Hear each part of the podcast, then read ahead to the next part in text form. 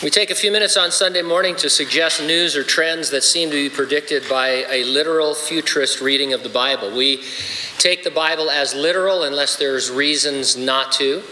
Uh, and by futurist, I simply mean that if a prophecy has not yet been fulfilled, we know that it will be fulfilled, and it'll be fulfilled literally, just like every other prophecy in the Bible. We're careful to use recognized, reliable sources for our news because we don't want to be accused of sensationalism. There's plenty of decent prophecy news without having to go out on a limb and make stuff up. We're not saying the things we report fulfill prophecy, only that they're things you'd expect in light of unfulfilled Bible prophecy.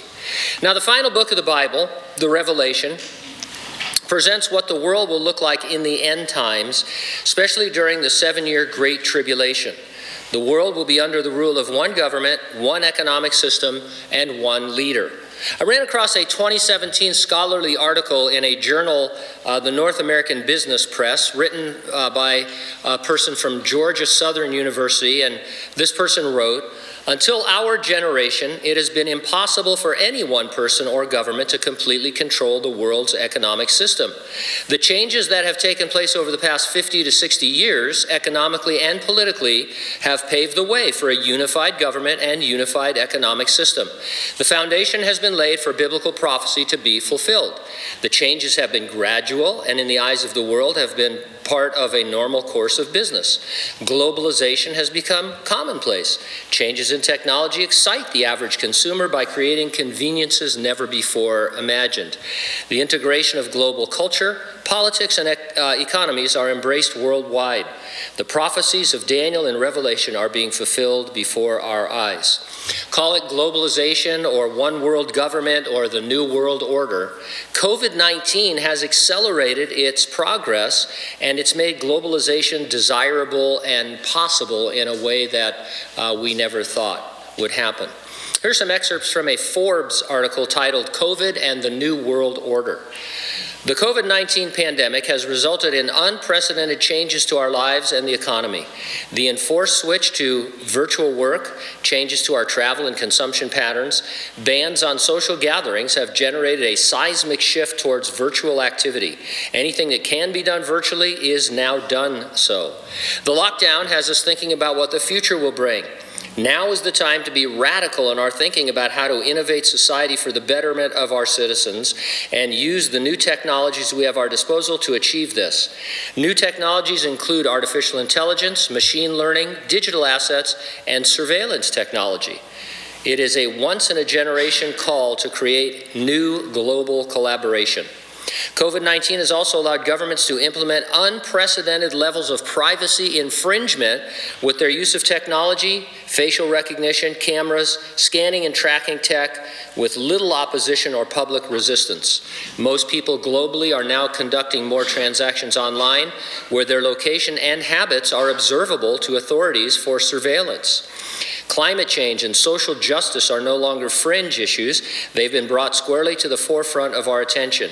We cannot ignore the gross injustice and unfairness created by economies and financial markets focused on and driven purely by economic growth and profit incentives.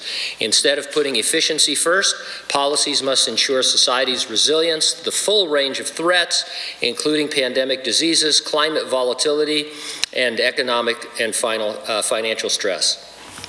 If humanity is to do more than merely survive, if it is to thrive in the future, we need to aspire to greater outcomes, to collaborate as one human race on one planet in pursuit of a better future for all.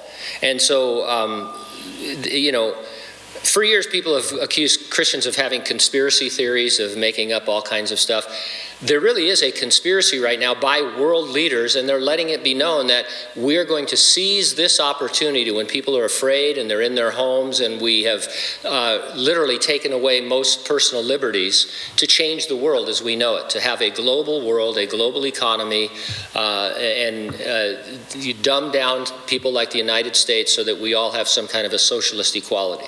And, and so that's what's happening. Uh, it's not my prediction, it's not something you have to see behind the scenes they're talking about it, they're doing it. They're headed towards a one world government.